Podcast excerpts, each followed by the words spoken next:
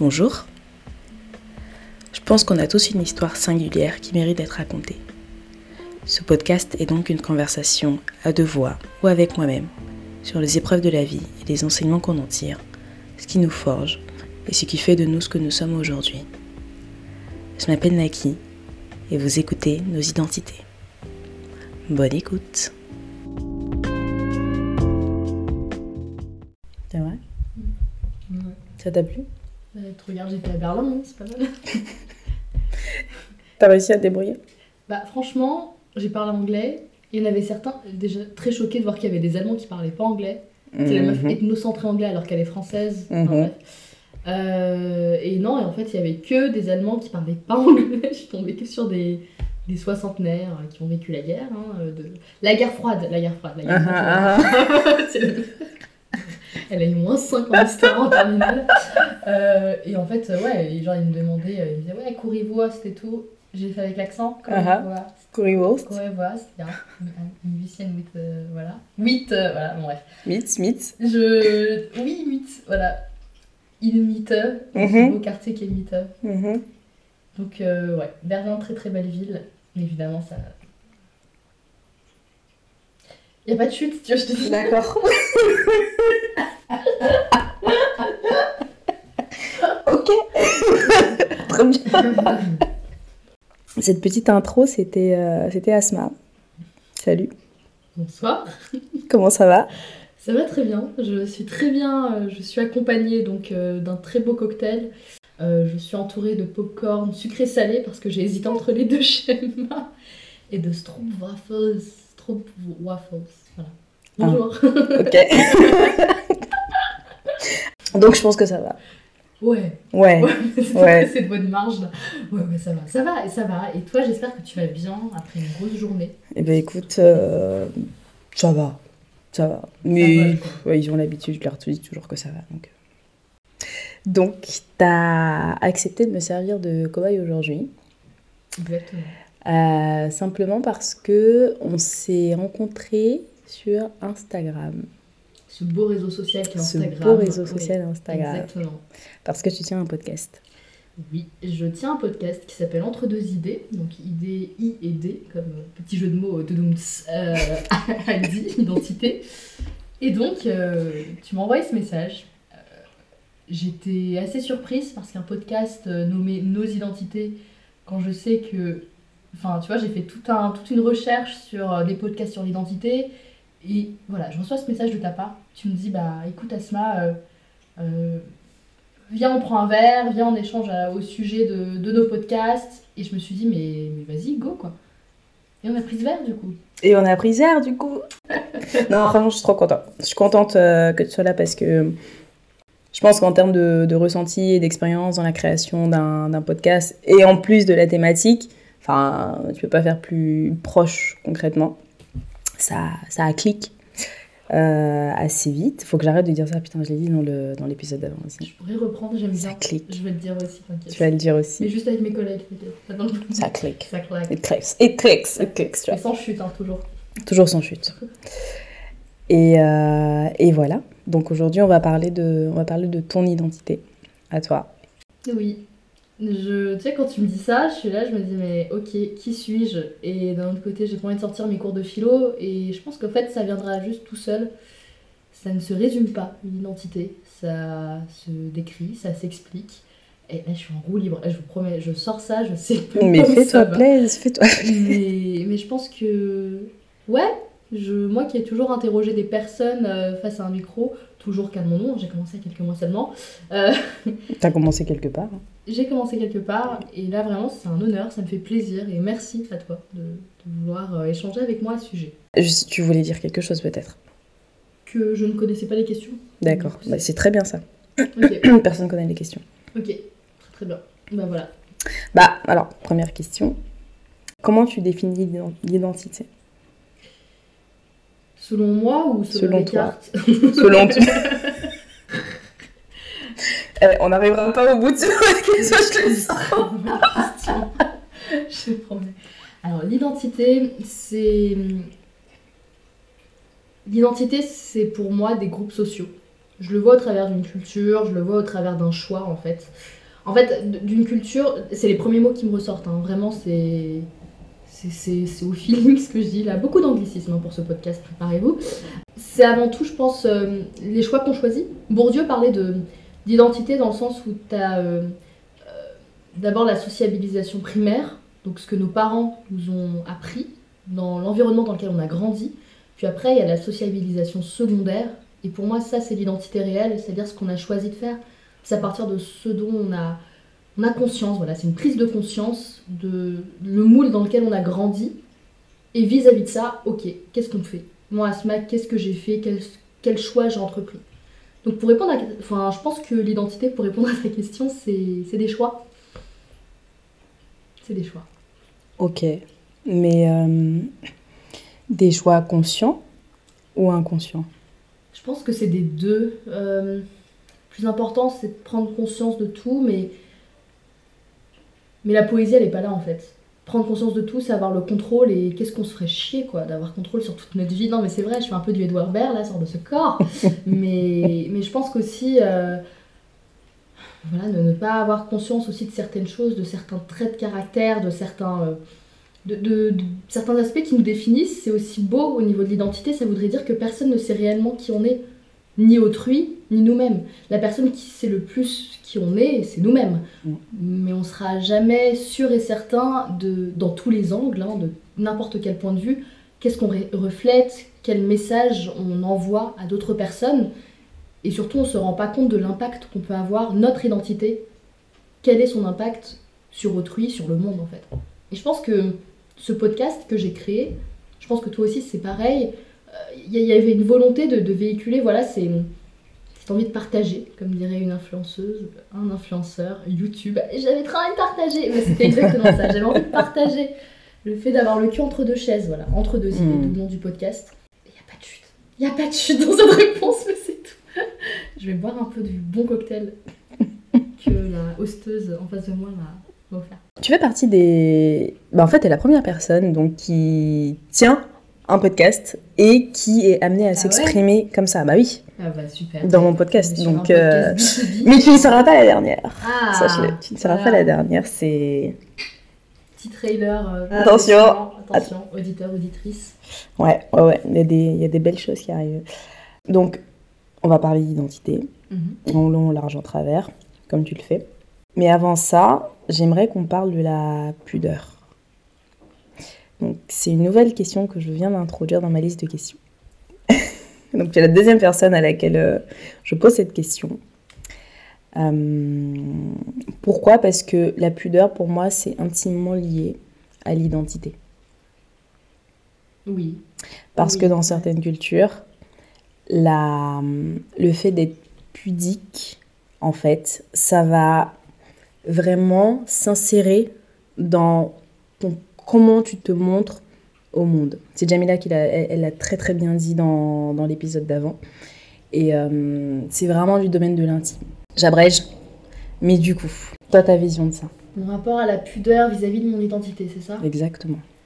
Alors déjà, pour information, je suis quelqu'un de très extraverti. Je pense que même euh, j'aurais eu... euh, ça, ça me ramène à ça, en fait, l'aspect pudique. Euh, bien que des fois, ça puisse être contradictoire, mais euh, je suis quelqu'un de très extraverti de base, qui va vers l'autre. Et donc, indirectement, euh, moi, pudeur, ça me rappelle sexualité. Ok. Ça, ça me rappelle le, le rapport à... Les rapports, le rapport sexuel, tout simplement. Et je sais que... tu sais quoi? Quand tu m'as dit pudeur, j'ai pensé direct à honte. J'ai pensé direct à... C'est vrai? Ouais, je pensais au terme en arabe aïb. Aïb, c'est dans le Moyen-Orient, mais en, en maghrébin, c'est l'ahchouma, si Ouais, jamais tout certains écoutent. Euh, bon, eh bah, du coup, oui, l'aspect de pudeur, euh, j'ai grandi dans ça, notamment vis-à-vis de, de ma famille. Surprise, is that, sur... is that PTSD je, je sais je pense. Oui, je pense qu'en fait, euh, quand, on est une, quand on est une femme, on a, on a une pudeur. hein, euh, vraiment, quand je parlais tout à l'heure de Bourdieu, de socialisation primaire, et ben, je, je pense à ça. Voilà. J'ai grandi dans une, dans une famille où une femme doit être euh, habillée, même devant sa famille. C'est-à-dire que des fois, euh, dans ma maison, euh, j'étais en débardeur, voilà, euh, tranquille, on voyait un peu ma poitrine. Et dès qu'il y a un oncle qui arrive, ou quoi, et j'avais, j'avais même pas atteint l'âge de la puberté, tu vois. Direct, ma mère me disait, mais va te mettre un gilet ou quoi? Alors, Mm. en fait, là, quand j'y pense, c'est pas forcément moi, je l'ai vu au travers de ma grande sœur, qui elle avait déjà un âge plus avancé que le mien, avait déjà euh, été en pleine adolescence. Mm. Et en fait, elle avait marqué un très bon point en disant mais, mais pourquoi est-ce que vous me sexualisez en fait? Face à un oncle Ça veut dire quoi en fait? Ça veut dire que limite c'est incestueux là de, de quoi on parle là en fait. c'est Ça voudrait dire que mon oncle serait potentiellement euh, intéressé en fait. Mhm. Pourquoi ce serait à moi de me cacher? Pourquoi ce serait moi le problème? Pourquoi est-ce que mon corps pose problème? Et ça, on en a parlé à ma mère. euh, Après, je pense que c'était. Voilà, on l'a dit sous forme de. On avait juste envie de s'exprimer, elle a rien dit par la suite, mais, mais, oui, pour moi, la pudeur, il y a ça d'un côté. Et puis aujourd'hui, c'est ce que j'en fais. Euh, Mon sentiment de pudeur aujourd'hui, ça va plutôt être euh, dans ma.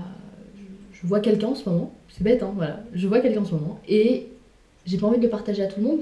Mm. Chose que je n'avais pas avant. Tu vois, je te dis, c'est contradictoire, voilà pourquoi. Je suis très extravertie, mais il y a des sujets où j'ai envie de les garder pro- pour moi profondément. Et ça, pour le coup, c'est pas du tout relié à ma culture ou quoi que ce soit. Là, vraiment, c'est. Bah, c'est moi, c'est mon toi. caractère. Exactement. Et ce que j'ai envie de faire de cette relation. Donc, je pense à ça. Et puis ensuite, euh, bah, la pudeur aussi, c'est. C'est mon rapport à mon corps, en fait. Aussi. Mm. Des fois, j'ai un sentiment de dégoût face à moi-même. Je, je ressens un. C'est trop bizarre, je pourrais pas te l'expliquer directement comme ça. Je pourrais te dire le ressenti que j'ai. Euh, des fois, quand j'ai un peu la poitrine qui est dénudée, en été ou quoi, je vais avoir d'un coup, notamment entourée d'hommes, je vais avoir d'un coup ce sentiment de dégoût en- envers moi-même. C'est fou ça. Genre, ouais, c'est au niveau de ma poitrine, euh, là, au niveau de mon ventre. J'ai D'un coup, j'ai envie de me cacher, j'ai envie de, de- de- d'être invisible en fait. Et j'en parlais avec des copines qui ont ressenti déjà ça aussi. Alors, peut-être de manière différente, dans d'autres situations, mais ça revenait souvent. Et ça a commencé chez moi euh, dès mes 9-10 ans. Et je sais qu'à cet âge-là, déjà, C'est jeune, hein mais je te promets, déjà, je me souviens en Syrie un été, j'avais 10 ans, euh, il y avait déjà euh, un mec bizarre qui me regardait par exemple dans la rue, euh, quand j'étais avec mes parents et tout, il y avait déjà des, mecs complètement euh, malades quoi. Donc forcément, s'ils te regardent comme ça, ça veut dire que c'est toi le problème, enfin Mm. toi c'est ce que tu penses, tu vois. Et moi c'est ce que j'ai pensé. Et, et ce sentiment, et donc il a évolué jusqu'à maintenant. Maintenant, du coup, je, dès que je le ressens, ça m'arrive beaucoup moins du coup, je vais vous dire pourquoi, mais je le déconstruis en fait. Je me dis, hop là, ok, qu'est-ce que je ressens là? Qu'est-ce qui se passe? Pourquoi je ressens ça? Je suis en face de qui? Qu'est-ce que j'ai envie de faire? Pourquoi j'ai envie de faire ça? Et là, je me rends compte que c'est pas moi le problème en fait. Ce sentiment de dégoût, là on parle de dégoût, mais c'est vrai que tu parlais de la pudeur. Ben voilà à quoi je pense. Je pense à tout ça en même temps. Et c'est un travail, hein, je te le cache pas, c'est pas facile tous les jours de se dire que euh, t'es hyper sexualisé, que c'est pas de ta faute, que. euh, Voilà, mais pour moi, la pudeur, c'est le fait d'être une femme, en fait. Je pense que quand t'es un homme, t'es beaucoup moins euh, touché à tout ça, en tout cas vis-à-vis de ton corps. Ok. Donc t'associes vraiment pudeur au corps. Ouais. Si je devais donner des mots là maintenant, ce serait ouais, corps, euh, le rapport au corps, à la sexualité, à, au... Et donc tout ça, corps, sexualité, bah moi, dans ma position de femme, ça me rappelle ce sentiment de dégoût en fait. 60 euros la session de psychothérapie. Avec Naki. Apprenez des folies. Mais ça, ça, enfin, c'est quand même vachement, vachement puissant ce que tu dis, tu vois. Et euh, ce dégoût que tu peux, que tu peux ressentir, enfin, je le, je le comprends parce que en tant que femme, on nous élève un peu à, on nous élève un peu comme ça, toujours. Mhm. euh, regarder son corps, observer son corps, ne pas être satisfaite de son corps parce qu'il y a ci, parce qu'il y a ça, parce qu'il y a ça qui déborde, parce qu'il y a ci. Ouais. Bon, c'est en train de changer, heureusement. Et euh, cette nouvelle génération qui est en train d'arriver euh, bouge, mais c'est vrai que ça. Il y a quand même des, années et même des siècles à, déconstruire. Et euh, c'est un, travail qui est énorme. Mais enfin, je trouve ça génial que déjà il y a cette espèce de prise de conscience et toi, que tu fasses ce boulot au quotidien, enfin quelque part, le travail il est déjà fait quasiment dans sa totalité en fait. Maintenant, c'est, c'est voilà, pour que tu sois bien dans tes bottes et que tu te sentes bien, etc. C'est autre chose. Mais moi, il y a déjà beaucoup qui est fait, quoi. Après, ça, ce n'est que mon, mon humble avis de psychologue à deux balles. Ce que tu dis est vrai parce que je pense qu'en fait, euh, du moment que. En fait, est-ce que véritablement l'objectif c'est de ne plus ressentir ça? Oui, oui, mais d'un autre côté, euh, est-ce que c'est mon objectif absolu? Non. Franchement, euh, je pense que le plus important c'est d'avoir conscience que ça m'arrive et de faire le travail dessus. si tu veux, plus je vais avoir volonté d'atténuer ça, d'arrêter Mhm. ce ressenti, plus il va se ressentir en fait. Ok. Donc euh, je pense que c'est plutôt dans le process. C'est comme un film qui se termine mal. Euh, est-ce que le plus important c'est la fin ou c'est le film en lui-même? Comment est-ce qu'on note un film? Mais quel poète Mais ouais, je suis partie. Ah, là. quel poète Oh là là Parlons d'identité. Est-ce qu'il y a un moment particulier où tu t'es euh, rendu compte de ton identité, où tu as pris conscience de qui tu étais? Ouais, je pense. Et c'est tout récent. hein. Franchement, euh, c'est une question de quelques mois. Euh, Avant ça, j'étais frustrée, j'étais triste de vouloir atteindre un objectif qui n'était pas le mien en réalité. C'était plutôt... En fait, je voulais avoir une identité qui n'était pas la mienne. Quand j'étais au lycée, quand j'étais au collège, avant de dormir, pour euh, m'endormir, ça je crois que je l'ai jamais dit avant. Enfin, à la limite, je l'ai dit à deux amis et puis à ma psy.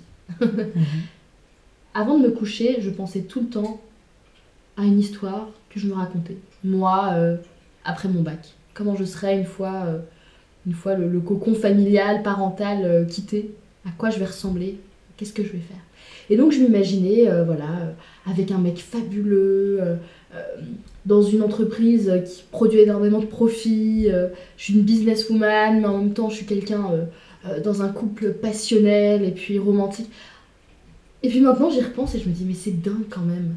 En fait, en disant ça, je m'écoutais pas du tout. En imaginant tout ça, je m'écoutais absolument pas. Déjà là, quand j'y repense de cette histoire, je me dis, mais mon Dieu, t'es la reine des bobos aujourd'hui.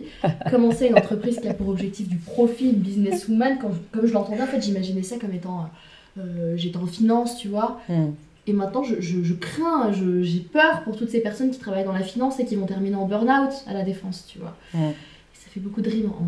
Et, euh, et d'un autre côté, je me dis, mais quoi, vivre au travers d'un homme euh, En fait, c'est ça que j'imaginais, en fait. C'était vivre au travers de cet homme, une relation romantique, passionnée. En fait, dans tout ça, c'était plein de sexisme dans, cette, dans ce rêve.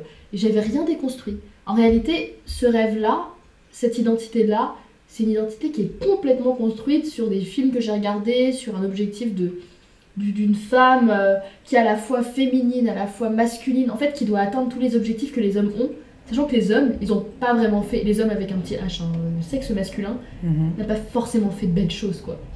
En fait, je voulais atteindre ça, je voulais être à la fois, euh, je voulais être une, enfin, c'était complètement irréalisable. Et en fait, je m'écoutais pas, tout simplement parce que je ne me connaissais pas. Et c'est que maintenant, en terminant mes études et en commençant euh, ce taf dans lequel je, je me plais énormément, que je réalise en fait que euh, mon identité et comment j'ai pris conscience de ça, c'est c'est juste en fait faut me laisser vivre. Et, et ça, tu pourras jamais euh, le le noter, l'analyser, le voilà tant que tu le vis pas en fait. Genre laisse-toi voyager, faire des activités, aller en soirée, te pourrir la gueule, te casser la gueule comme je l'ai fait il y a deux mois et maintenant j'ai porté une attelle pendant un mois. Euh, mais mais laisse-toi vivre toutes ces choses-là et, et en fait plus tu vas avoir peur de qui tu es, plus tu vas avoir cette boule, plus au contraire cette boule ça veut dire que c'est un signe, que c'est véritablement toi et que c'est ok, il faut... Voilà. Et voilà, moi je pense que l'identité ça se construit aussi. Et la prise de conscience également. Ok. Donc, toujours en construction. Toujours. Et je pense qu'en fait, à partir du moment où ton identité est terminée, tu penses avoir terminé, avoir fait le tour, c'est que t'as rien compris en fait. C'est qu'en fait, en réalité, euh, dans tout ça, euh, bah putain, qu'est-ce qu'on se fait chier quoi. Enfin, non, c'est pas ça, ton identité. c'est L'identité, c'est apprendre aussi, apprendre constamment sur les autres, sur soi-même. Et puis là, j'ai l'impression d'être dans un séminaire, mais, mais, mais oui, c'est ça en fait. Et, et donc, oui, c'est constamment en construction et être ok, être patient avec le fait que on saura pas tout sur nous-mêmes. Hmm. Il y aura toujours une face cachée, un petit côté Twilight de Robert Pattinson, mais c'est ok.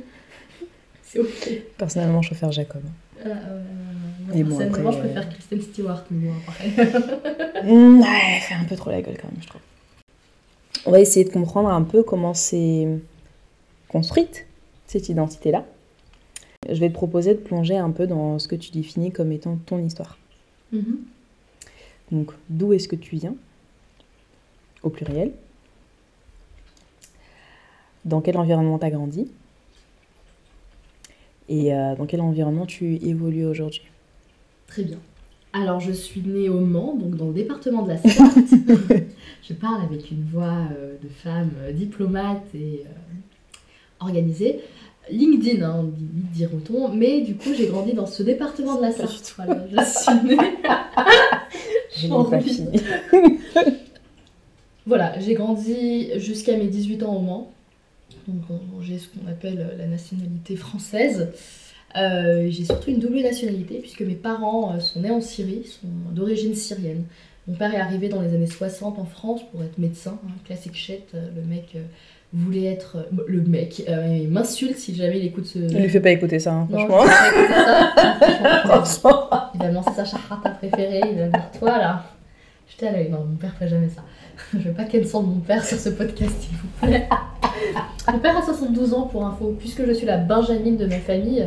On est, j'ai quatre grandes sœurs en fait, on est cinq filles. Et euh, mon père a eu euh, la première, voilà, vers 30 ans, quand il s'est marié avec ma mère.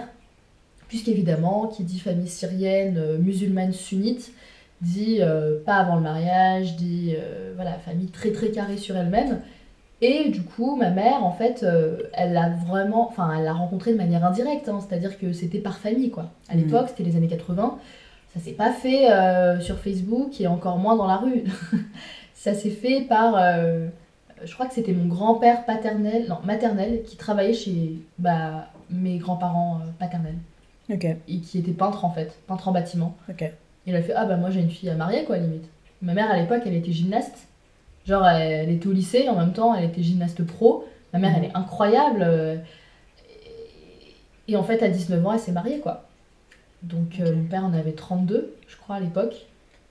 Ah oui. Ouais tu vois il y avait Ouais, un sacré un, décalage. un beau gap quand même. Elle l'a suivi en France, alors Ouais. que lui il continuait ses études. Et puis il y a eu la première, puis la deuxième, troisième, quatrième, et moi la cinquième, donc en 98. Je naquis. Non, on me la fait pas souvent, là. Ça, ça, va, ça, va, ça, va, ça. On me la fait pas souvent. Voilà, donc du coup j'ai grandi dans ça, puis après euh, mes études se sont terminées, lycée, bac général, classique, et puis classique selon moi évidemment, parce que évidemment c'est très centré euh, sur la personne. hein. Euh, et puis après j'ai fait une école de commerce, 5 ans d'études, j'ai eu l'occasion à ce moment-là de voyager à l'étranger. Ça aussi ça m'a beaucoup aidé euh, d'aller euh, aux États-Unis d'un côté, en Corée du Sud de l'autre. Euh, et puis là, je me suis dit, ok, qu'est-ce que tu as envie de faire en fait? Dans quoi tu as envie de bosser? J'étais à la défense, en alternance. J'ai réalisé que ça m'allait pas du tout. Mhm. J'ai fait une dépression. J'étais, je faisais des crises d'angoisse. Ça, c'était en 2019-2020. hein. J'étais vraiment mal, au fond du trou.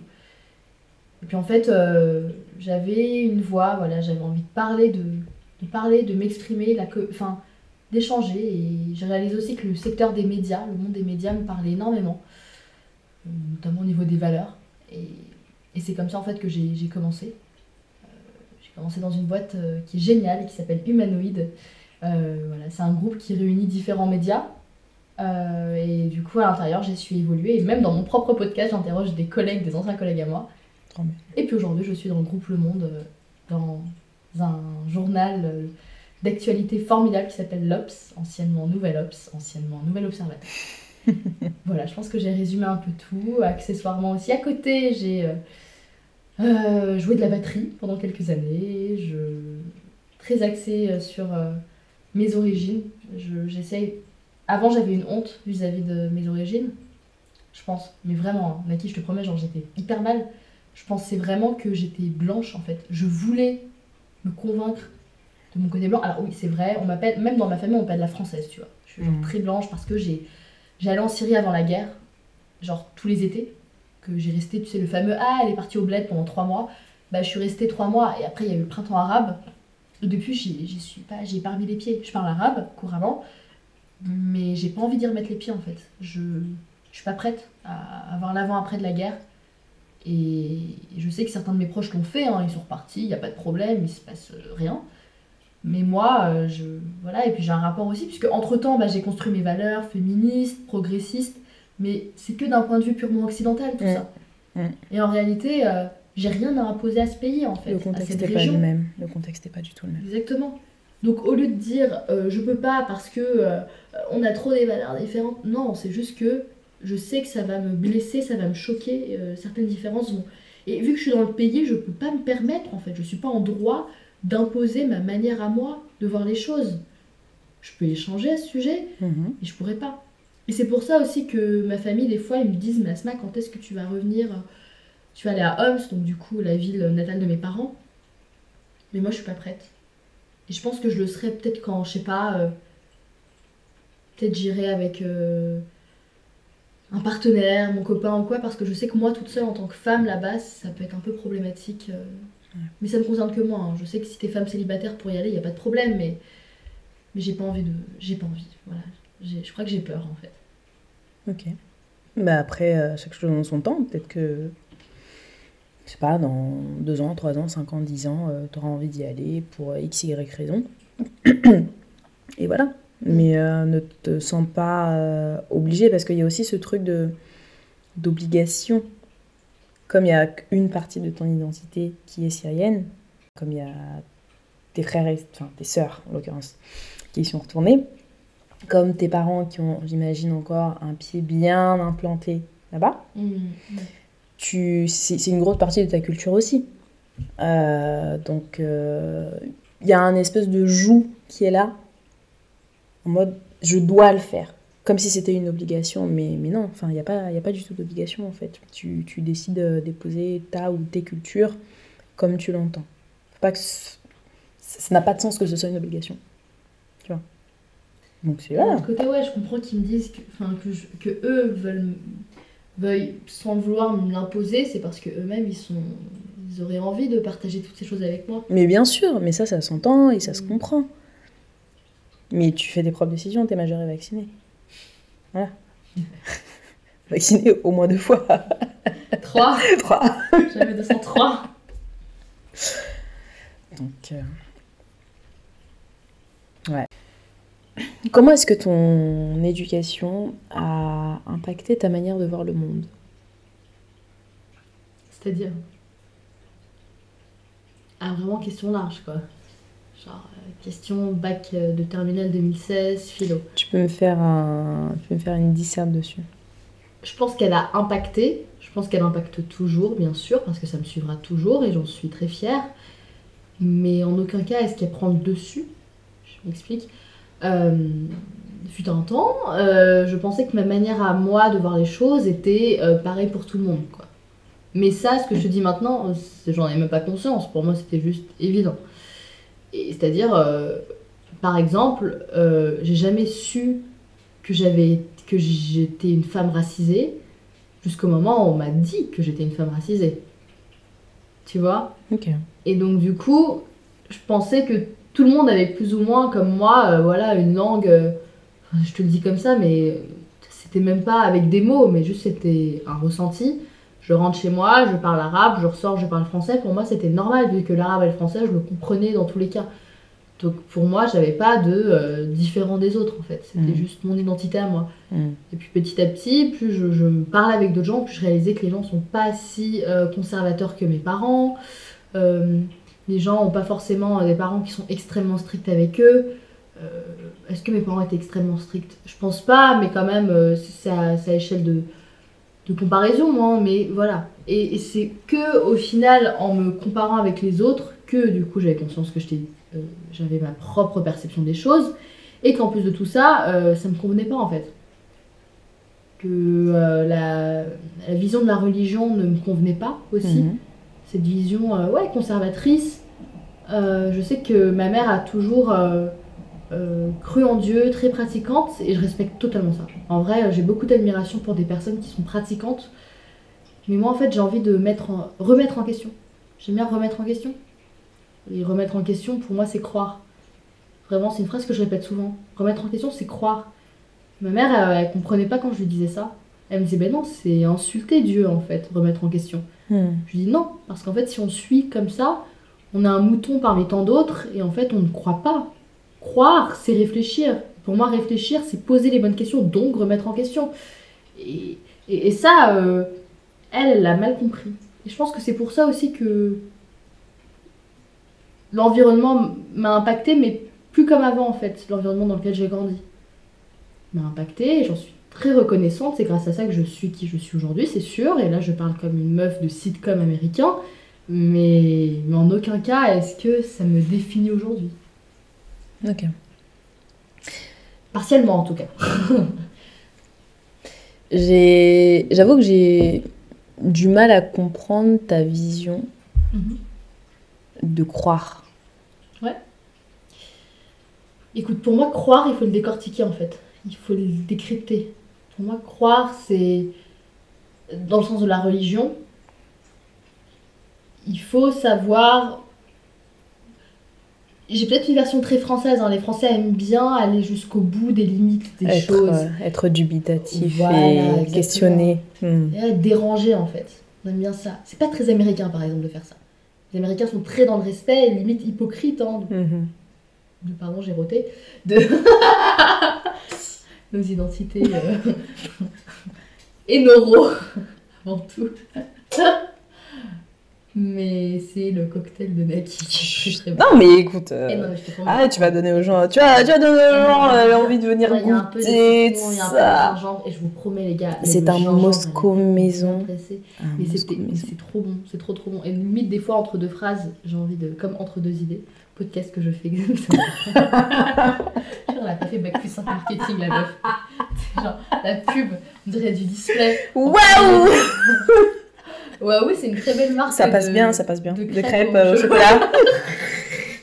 Et même des fois il y a des trucs croquants à l'intérieur c'est trop bon en France Trop bon.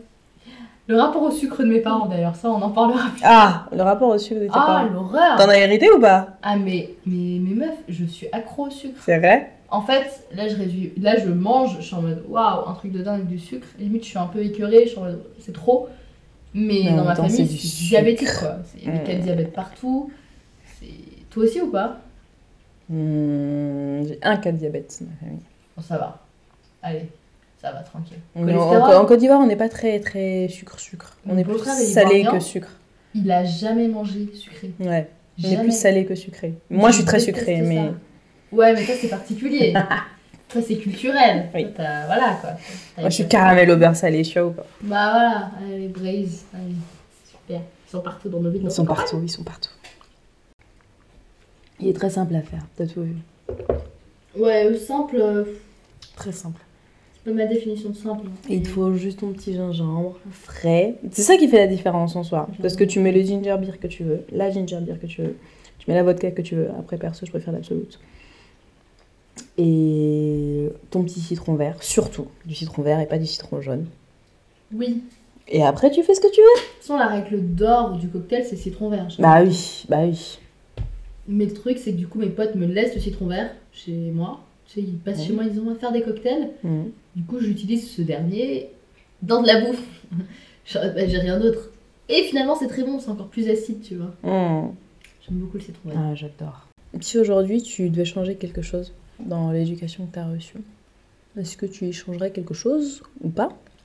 Parce que hum, j'ai pas l'impression que hum, ça t'ait laissé une. euh, Alors, ça t'a laissé une empreinte, mais hum, tu t'es affranchi de hum, pas mal de choses, j'ai l'impression.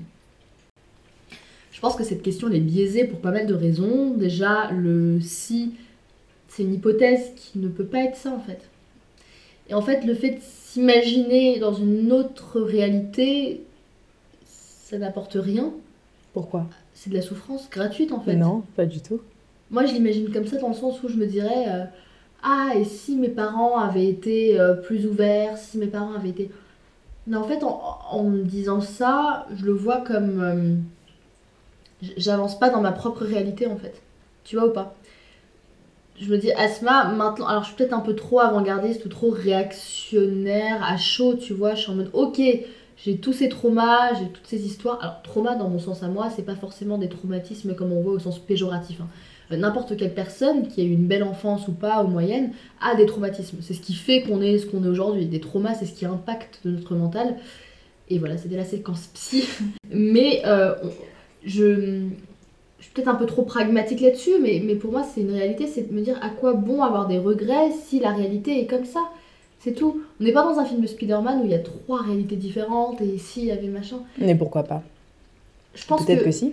la question est plutôt de se poser de avec cette réalité là qu'est-ce que moi je peux faire? Et quelles sont mes hypothèses? Qu'est-ce que moi quel est moi mon terrain que je peux entreprendre? Quel est mon champ, champ des possibles? Lu très belle entreprise de Nantes d'ailleurs une très très belle euh, de ma région. J'arrête de faire des chutes aussi. Éclatées je te promets euh, L'épisode va ressembler à. Est-ce que tu connais euh, À bientôt de te revoir Le podcast. je vois l'écriture en Ouais. rouge tu vois c'est pas ça Je sais pas si c'est rouge ou violet. Je crois que c'est un peu violet et tout. À bientôt te- de- ouais. Le concept de l'émission, c'est vraiment ça. C'est-à-dire, c'est une discussion qui part vraiment comme ça. Ouais. Alors, Mais ça va être un peu ça. hein. pas à bientôt de te revoir. à bientôt, Inch'Allah, quoi. C'est genre le. On se voit jamais, quoi.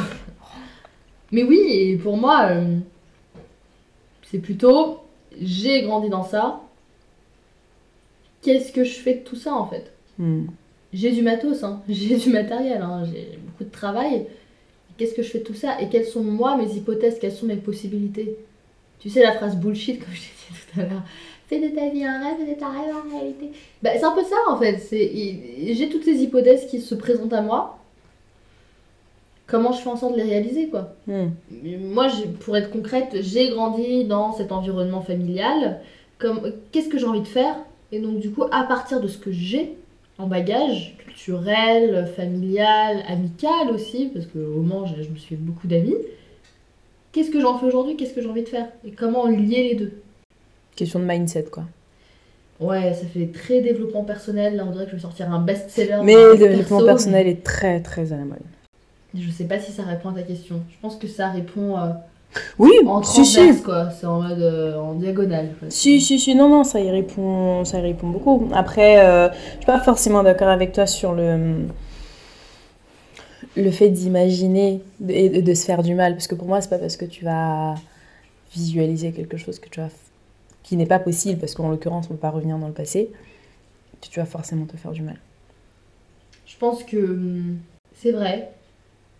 Mais moi, vu comment je te dis que j'étais une rêveuse et comment t'as vu, t'as vu au lycée comment je rêvais et que je me faisais mes propres histoires, c'est-à-dire que je peux aller très loin, tu vois, dans les scénarios. Mhm, mhm. Donc faire ça, dans mon sens à moi, dans mon histoire, ça me ferait du mal, tu vois ou pas?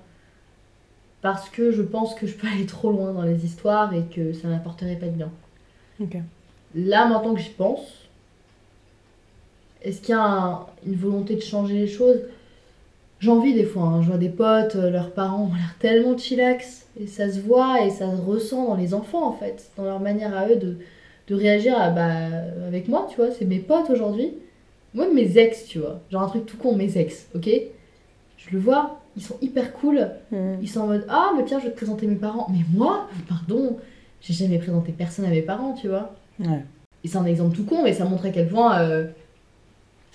D'un autre côté, est-ce que j'aurais aimé que ça soit différent? Non, peut-être pas. Parce que là, je me pose la question, je me dis est-ce que j'aurais aimé présenter mes ex? Franchement, non. Euh, Jusque-là, il y en a pas trop un qui sortait de l'autre. Donc, donc, du coup, tu vois, j'aurais pas aimé. Dans le sens où. Ah, fait chier, c'est un peu strict, je peux pas les présenter, mais. Moi, mais ça m'impacte pas tant que ça, tu vois.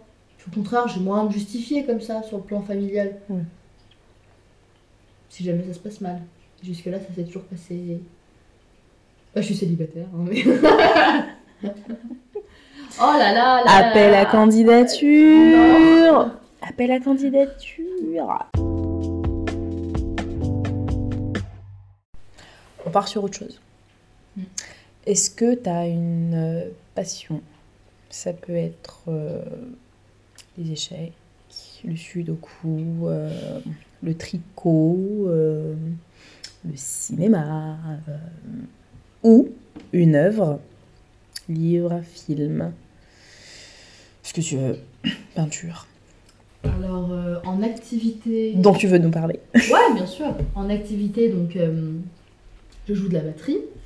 J'ai joué de la batterie pendant plusieurs années. J'ai commencé en cinquième. Je pense aussi c'est relié au fait que bah, je suis d'une fratrie de cinq filles. Et donc faire ma place dans une... avec euh, cinq filles, c'était un peu prouver mon côté un peu masculin. C'était vraiment déconstruit. Enfin là c'est déconstruit, mais à l'époque euh, je pensais pas du tout. Je voulais peut-être prouver un truc à mon père. Jusqu'à ce que je réalise que mon père parlait pas de batterie mais de tam-tam quand il me parlait. Mm. Il dit, ah mais toi t'as des cours de tam-tam. J'étais non papa c'est de la batterie. Il me fait non mais c'est pareil, même combat. Et donc là je réalisais qu'en fait euh, c'était pas du tout son objectif à lui. J'ai rien compris, tu vois. En fait, en réalité, c'était foot et faire médecine. Donc, euh, rien de tout ça pour moi. Donc, d'un côté, il y a eu la batterie. J'ai eu l'occasion de jouer avec des groupes, de jouer devant 2000, 3000 personnes et c'était génial. Trop bien. Malgré le fait que j'ai un niveau éclaté. Mais je te promets, meuf, j'ai un niveau éclaté. Je sais pas où j'ai mis les pieds pour me foutre. Vraiment, je représente bien mes écoles, euh, mon école de commerce parce que c'est que de l'air. Voilà. Enfin, mon batterie. Euh, bref. Donc, la batterie d'un côté. De l'autre, je pense que c'est partagé avec les gens. Donc là, c'est pas une activité, c'est plus un, une valeur, voilà. Et c'est ce que j'ai fait au travers du podcast. Euh, c'est ce que je fais au travers de mon métier aussi, qui est dans le même secteur, qui est donc dans les médias, la presse. Et je trouve que ça se complète bien. Et je suis très contente d'avoir d'un côté un métier qui est quand même assez formel, où je suis dans le marketing digital. Donc c'est pas non plus pump up tous les jours et qu'il y a des choses qui sont très très euh, fichiers Excel et reporting et tout ça. Mais de Excel. Excel. une passion, hein. Ce dieu. Bon, allez, Google Sheet pour être très précis. Merci. Google Sheet. Mais ça se complète, l'aspect créatif que j'ai envie de faire, c'est ce que je mets dans mon podcast. Et, et donc dans tout ça, j'y trouve un équilibre, tu vois. Euh, tu vois, quand tu me parlais d'œuvres, là je pense direct à Lana Del Rey. J'ai une passion pour cette, ar- cette artiste. C'est vrai Je la trouve magnifique, je la trouve pleine de poésie. Son botox un peu moins, mais je la trouve, euh, je la trouve géniale. Et je pense que c'est une des plus grandes euh, artistes du 21e, euh, bah, rien qu'avec Video Games, mais aussi avec tout son album Born. Donc oui, euh, j'ai... En fait, Lana Del Rey m'a donné envie, limite, de commencer la batterie. En fait, j'étais le sixième, j'avais écouté son premier album, j'ai trouvé ça incroyable. Et j'ai j'ai eu envie, je sais pas, elle est... Chaque fois qu'elle sort un album, elle a sa propre, sa propre identité, elle s'en rend même pas compte en plus, j'ai l'impression, elle mélange tellement bien le rap avec le Hollywood des années 50, elle a une manière à elle de... Elle a trouvé sa propre identité en fait. Donc euh, on parle d'identité sur ce podcast, je parle de la. Bien que ça soit une femme blanche euh, américaine qui est née à Lake Placid en plus à côté de New York.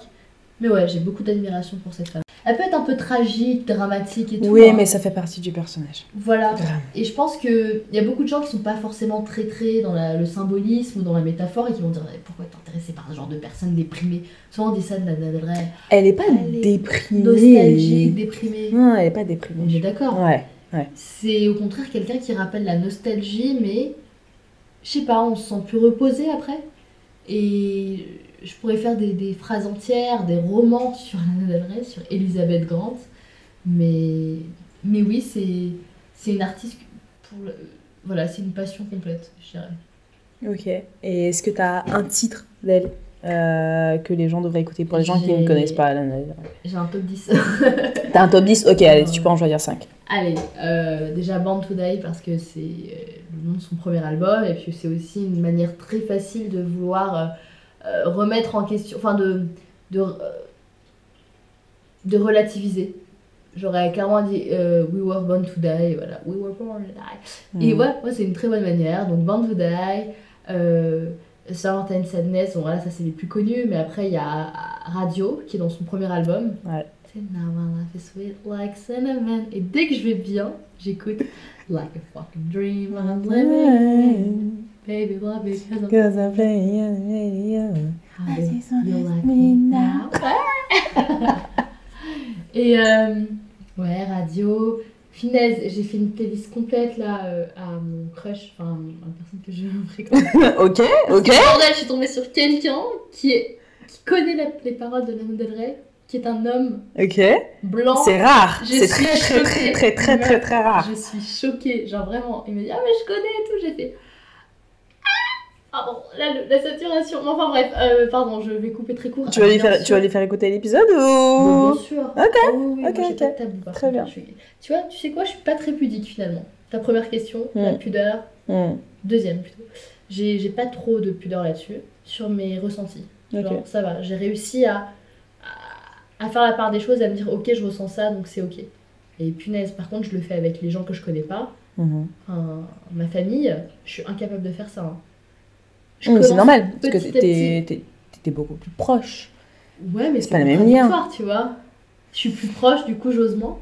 Non, alors, oui, oui, si, t'es plus proche, donc t'oses moins, mais surtout, euh, c'est l'environnement auquel tu es, collé, en fait. Ça, ça fait partie intégrante de toi. Donc prendre du recul là-dessus, c'est pas facile. C'est fatigant. En fait, c'est très frustrant de se dire que, quoi qu'il en fasse, même si j'ai beau grandir, j'ai beau faire mes propres expériences, quand je suis de retour avec ma famille, c'est comme si j'étais à nouveau Tu euh, retrouves ta place. à poil, nu. euh. Mm. Ça veut pas dire que c'est ce que t'es vraiment, tu vois, au niveau identitaire. Et des fois, j'en parle à ma psy, je suis, mais ça me saoule, euh, j'ai l'impression d'avoir été. Je suis tellement fière de qui je suis aujourd'hui et tout, et dès que je reviens à ma- face à ma famille, je suis là, je- j'ai l'impression d'être à nouveau la Asma de 12 ans, la Benjamin de la famille, euh, qui est naïve, qui a rien compris à la vie. En tout cas, c'est ce que moi je comprends. Enfin bref, Lana Del Rey. Il y a aussi une très belle Transition. chanson qui s'appelle euh, Hope is a dangerous thing for a woman like me to have, but I have it. Enfin, c'est une chanson de Norman fucking Rockwell de son album de 2019 que je trouve incroyable. Elle est littéralement en train de dire euh, le fait d'avoir de l'espoir, c'est quelque chose de dangereux pour une femme comme moi. Et je trouve que je, je, je relate beaucoup à ça, dans le sens où je suis quelqu'un qui rêve énormément. Une relation, moi, euh, 50% c'est dans ma tête, quoi. Le reste, c'est la réalité.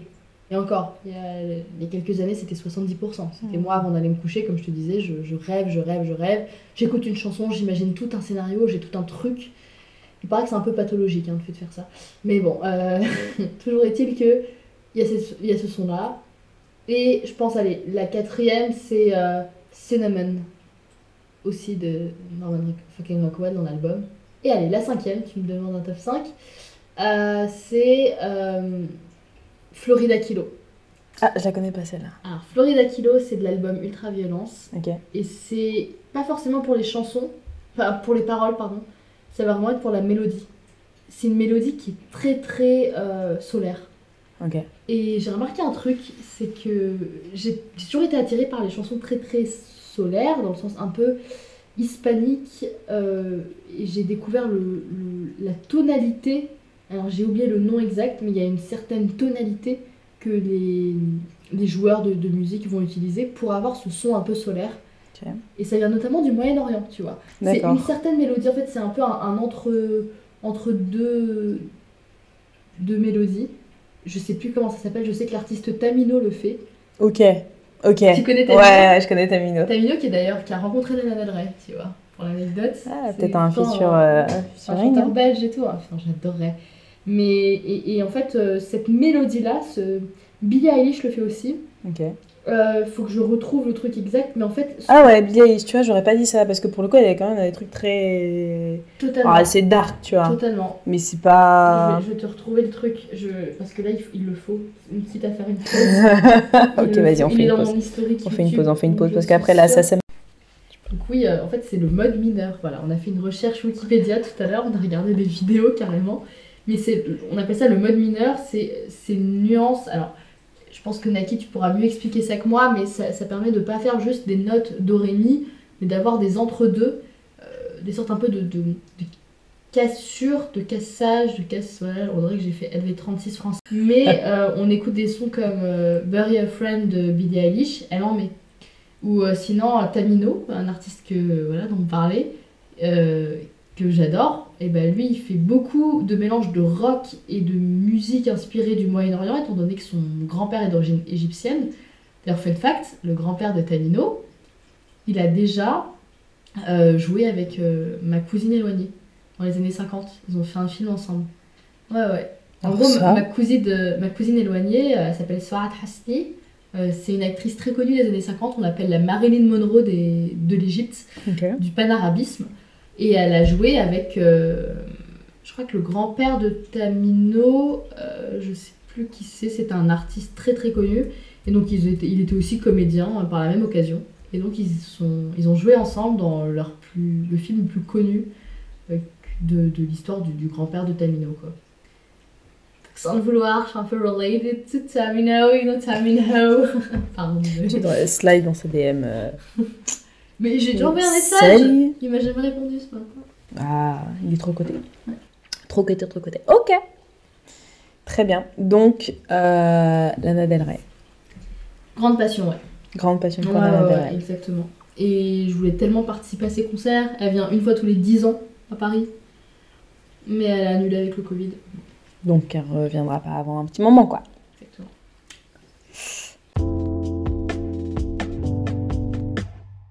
Quel, euh, quel regard tu portes sur ta génération? Déjà, quand je pense à ça, je pense à Jennifer, ma révolution. Enfin, bref. Euh, ma génération Elle parle de génération? Non. Mais rapport Je crois que c'est Moscow Mule qui parle à ma place là, tu vois. Je pense que ma génération, elle est pile le cul entre Trois chaises. 19 chaises. C'est-à-dire que 98 pile, c'est l'année où il y a plein de cons. Mhm. Mais en même temps, il y a les 2000 qui arrivent et je trouve que les 2000, j'ai beaucoup d'admiration pour cette génération-là. Qui est génération TikTok certes et tout, mais ils ont une ra- un rapport à, au, au féminisme, à l'identité de genre, à l'orientation sexuelle qui est beaucoup plus développée que la nôtre.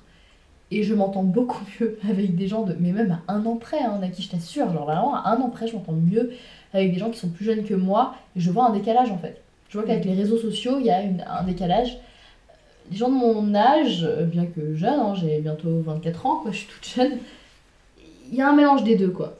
Et... Mais c'est peut-être un peu le l'herbe est plus verte ailleurs, quoi. Peut-être que des gens de 97 vont me dire pareil, et, et voilà. Donc le regard que j'ai sur ma génération, c'est beaucoup de nuances. Mhm. Et c'est... euh, euh, je peux soit tomber des gens qui ne sont absolument pas réseaux sociaux, qui ont grandi avec des parents qui étaient très stricts vis-à-vis de ça, et qui aujourd'hui on le ressent en fait, qui ont beaucoup lu. Une de mes meilleures amies euh, a beaucoup beaucoup lu euh, parce qu'en fait elle avait rien d'autre à faire, elle n'avait pas internet, alors qu'on était en 2016-2017. Euh, J'ai une autre pote, elle a eu son premier téléphone, elle était en terminale. Et, et je le ressens en fait dans leur manière de voir les choses, et je trouve ça hyper enrichissant d'un côté. Mais de l'autre, je vois qu'il y a une génération là qui arrive et qui est pleine d'espoir, je trouve. Et, et, et j'ai beaucoup d'admiration pour cette- génération-là. J'ai juste envie de leur dire de. J'ai juste peur que ce soit pas un phénomène un peu de, de généralisation de la pensée et de moutonnerie. En mode, le féminisme, c'est bien, le sexisme, c'est pas bien. Et enfin, tu vois, genre Hmm. d'avoir juste deux grandes idées. Et j'ai envie qu'on continue, qu'on puisse continuer à débattre comme on le fait très bien en France et qu'on puisse pousser les limites justement de, de la réflexion, qu'on remette en question ce qui semble être évident pour nous. Alors peut-être pas de manière à, à faire un certain EZ euh, dans notre réflexion, tu vois, mais ZZ. euh, ZZZ avec des grands Z dans les affiches un peu partout. Si vous voyez des affiches avec EZ, n'hésitez pas à mettre des moustaches dessus, moi j'adore faire ça. Quand je suis bourrée, je prends mon marqueur préféré, je me fais une petite moustache. Punaise, on va porter plainte contre moi. Non, je rigole, hein, j'ai jamais rien fait de tout ça. hein. Non, non, ça compte, ça compte pour du beurre. Euh, du beau Je beurre. donnerai pas ton identité. Du beurre breton. Sel. Avec des cristaux de sel. Ah putain. Cristaux de sel. Confiture de fruits rouges. Ah là là là là, Naki triggered là. Tu vois ou pas? Là vraiment, là tous les sens sont éveillés. Ah, ça.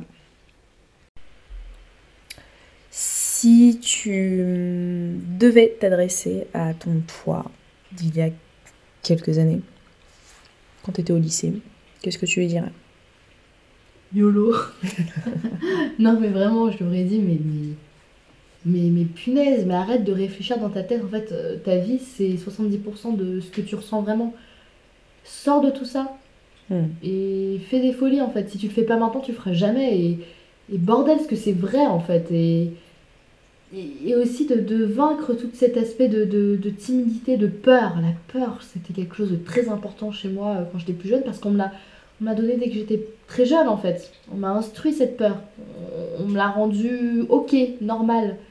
C'est pas ça qui devrait être ok. Ce qui devrait être ok, c'est de dépasser ça, c'est de faire des gaffes, de faire de la merde pendant ma jeunesse et de me dire ah bah en fait euh, euh, ça c'est ok, tu vois.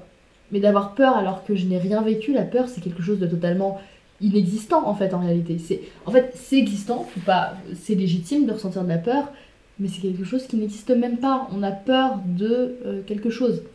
Donc ça j'aurais aimé me le dire parce que ça m'a fait beaucoup de phobie hein, quand j'ai commencé un peu à au début de ma vie étudiante, j'ai commencé à, avoir des garçons, à, sortir en soirée, à voilà, mais début de vie étudiante à Angers, quoi. Et, j'étais très mal en fait. J'étais phobique, j'avais peur, j'avais peur de de, tout en fait. J'avais peur de moi-même. Donc, mhm. ouais, je pense que un conseil, ce serait de, de vivre les choses pleinement. Mais quelle philosophie. Philosophe avec un grand F. Philosophe avec un grand F. Philosophe. Alors, est-ce que tu sais où tu vas? Dans quelle direction tu vas? Tu as le droit de dire non. Ça me frustre de dire oui, en fait. Mais oui. Oui. Je le sais. Ouais. Ok, tu vas où? Bah euh, là, je rentre chez moi dans le 15e. ça me frustre, vraiment, la RATP, Pécresse, euh, putain, tu fais chier, tu veux pas faire 2-3 arrêts, 2-3 grèves. Euh, non, non, mais je le sais dans le sens où j'ai un CDI aujourd'hui, j'ai mon appart, j'ai mon groupe de potes. Donc je suis stable, je suis très reconnaissante d'avoir pas de soucis de santé ni familiaux de manière à. Voilà, il n'y a pas de décès euh, qui arrive. Y tout va bien.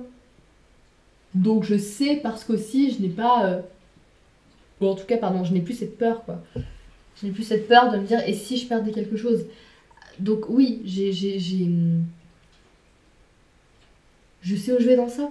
Je pense que j'ai envie de continuer dans le secteur des médias. J'ai envie de continuer ce foutu podcast qui me prend beaucoup de temps, certes, mais qui me passionne à un point. Et, c'est beaucoup de travail, hein, mais l'impact est tellement important.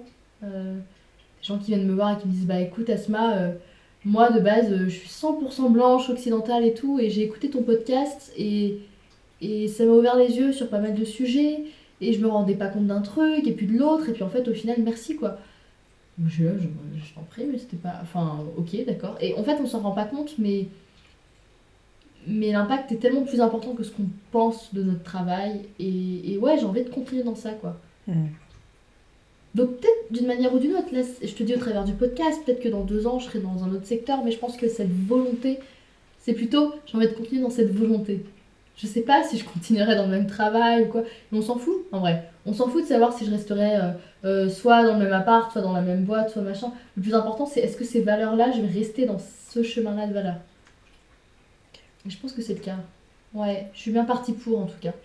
Des fois, je m'inquiète un peu. Je me pose des questions. Je me dis, mais Asma, est-ce que depuis le début, au final, t'as pas été dans un certain moule Parce que si on a dit pour tout le monde que le féminisme, fallait tous être, euh, fallait toutes être féministes, commencer par les femmes, et puis aussi, faut qu'on soit toutes. Bah, ouais, prêtes à se défendre pour ça. Et puis, Asma, t'as des origines, donc faut que tu te défendes vis-à-vis de la discrimination et tout ça. Et des fois, j'ai envie de me dire, ok, stop deux minutes si c'est, est-ce que c'est vraiment ce que j'ai envie de faire ou est-ce que c'est parce que on m'a toujours dit qu'il fallait me défendre pour ce que j'étais? En fait, moi, dans tout ça, j'ai, en fait, j'ai juste lu des articles, puis en lisant ces articles qui sont eux-mêmes ancrés dans une certaine idéologie, je me suis, euh, tu vois ou pas? Je suis dans un, je suis mon propre mouton en fait, tu vois. Et limite, des fois, j'ai de l'admiration pour les complotistes. Je te promets. Je me dis, mais en fait, mais ouais, mais si les complotistes n'avaient pas raison, quoi. dans le sens où est-ce que au final, eux, ils réfléchissent pas vraiment, tu vois, dans tout ça? En aucun cas, je sais s'ils ont raison ou faux, je m'en fiche. Mais juste, est-ce que eux, au final, bah, vu qu'ils essayent de plus possible de, trouver un sens, ouais, de trouver un sens, de tout, de tout analyser et limite aller trop loin ou quoi. Ouais, mais c'est trop. C'est trop. Parce que dans ce cas-là, tu peux trouver des sens euh, à tout. Je sais, mais tu vois, j'ai pas envie de, dans quelques années, me dire Ah, mais punaise, Asma, est-ce que t'étais bête d'avoir été dans, dans, ce moule parfait de, de l'égalité pour tous dans machin? T'as même pas vraiment réfléchi. En réalité, tu t'es créé ta propre opinion basée sur ce que des gens disent et t'as pas vraiment réfléchi. Est-ce que tu vois ou pas? Genre, vraiment, j'étais. Enfin, des fois, j'ai ouais, j'ai pas envie d'être dans ça. Donc, euh, moi, on me voit comme la, la bobo euh, gauchiasse, mais peut-être qu'en fait, en réalité. Euh, dans quelques années, je vais te dire, mais rien à voir, quoi. Enfin, c'est juste parce qu'on me l'a... Que, que, je me le suis dicté à moi, en fait. Hmm. On verra. On en reparlera dans, dans 5 ans. Mais, euh, tu sais, je pense que le fait que tu... T'es pas, pas dans un truc arrêté. tu vois. Ouais. C'est-à-dire que tu te poses des questions et tu continues à te poser des questions et tu, tu remets en, en doute, tu remets en cause, t'es pas certaine, tu sais, t'es pas arrêtée sur tes positions. Et rien que ça, déjà, en vrai, c'est beaucoup. Et, de croire. et, et, et Tu sais, tout à l'heure, tu me disais croire, pour moi, c'est pas de ça. croire. Mais- Et ça, tu considères que c'est croire? Ouais, Bah, On n'a pas la même définition de croire. je alors. pense, ouais. Parce que pour moi, quelqu'un qui croit, c'est quelqu'un. Alors, t'es pas obligé de croire aveuglément, mais quelqu'un qui croit, c'est quelqu'un qui campe sur ses certitudes. Justement, pour moi, croire, c'est au contraire être ok avec le changement. Être ok qu'en fait, on- je serai jamais sûre de quelque chose. Et qu'en fait, même quand je vais super bien, je sais que il y a un moment où ça sera moins bien. Mais c'est ok. En fait, le changement, c'est un truc sur lequel tu peux compter. Ça, c'est Miley Cyrus qui l'a dit. je te promets. Cette grande philosophe. Change is a thing you can count on. Et en fait, c'est vrai. Genre, en fait, je pense que croire pour moi, c'est être ok avec le fait que ça va tout le temps changer. Ouais. Et c'est croire en, en, en disant, mais en fait, je vais remettre en question. Et à partir du moment où je vais arrêter d'apprendre, à partir du moment où je vais arrêter d'évoluer dans ce sens-là, pour moi, c'est arrêter de croire. en fait. Ouais, vraiment, j'ai une, une manière limite euh, religieuse, euh, un côté religieux de développement, en mode euh, que je le veuille ou non, en fait. Et tu, tu prends la croyance, en fait, complètement à.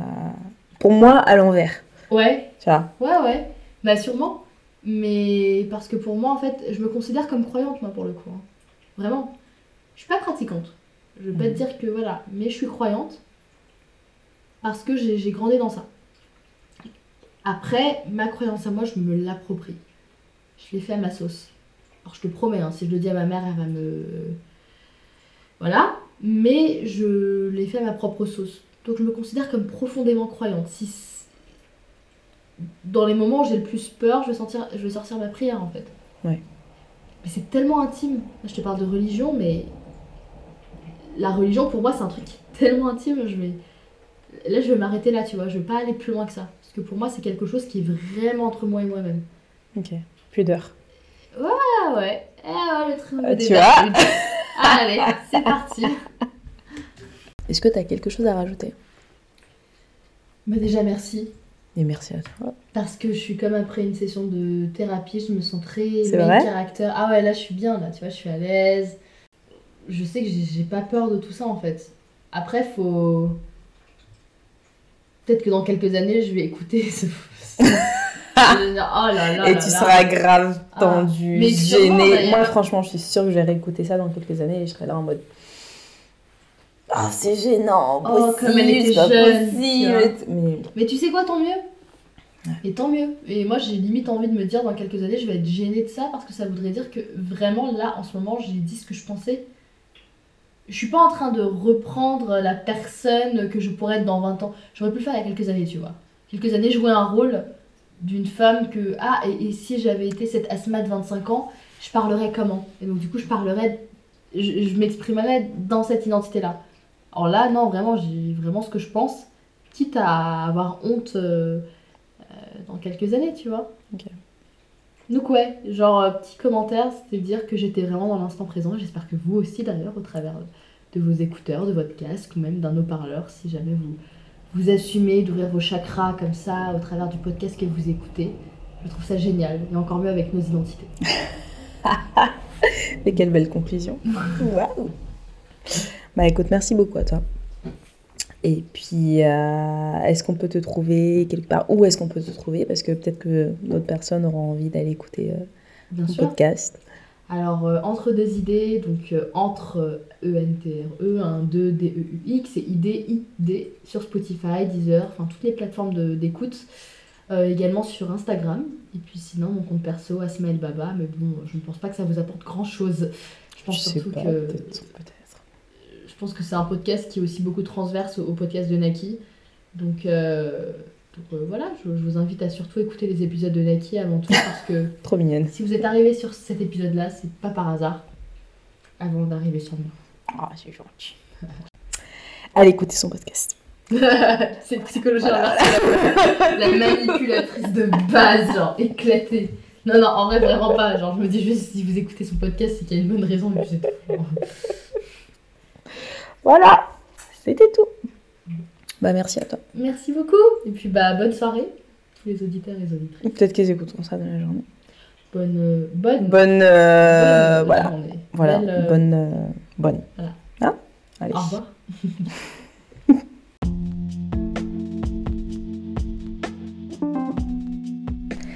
Si vous avez aimé cet épisode, n'hésitez pas à en parler autour de vous, à le partager et surtout à le noter sur vos plateformes d'écoute. Ça permettra à d'autres personnes de le découvrir. Merci beaucoup pour votre écoute et si vous avez des questions, des remarques, des compliments, je suis preneuse. Retrouvez-moi sur Twitter et Instagram à nos identités. À très vite.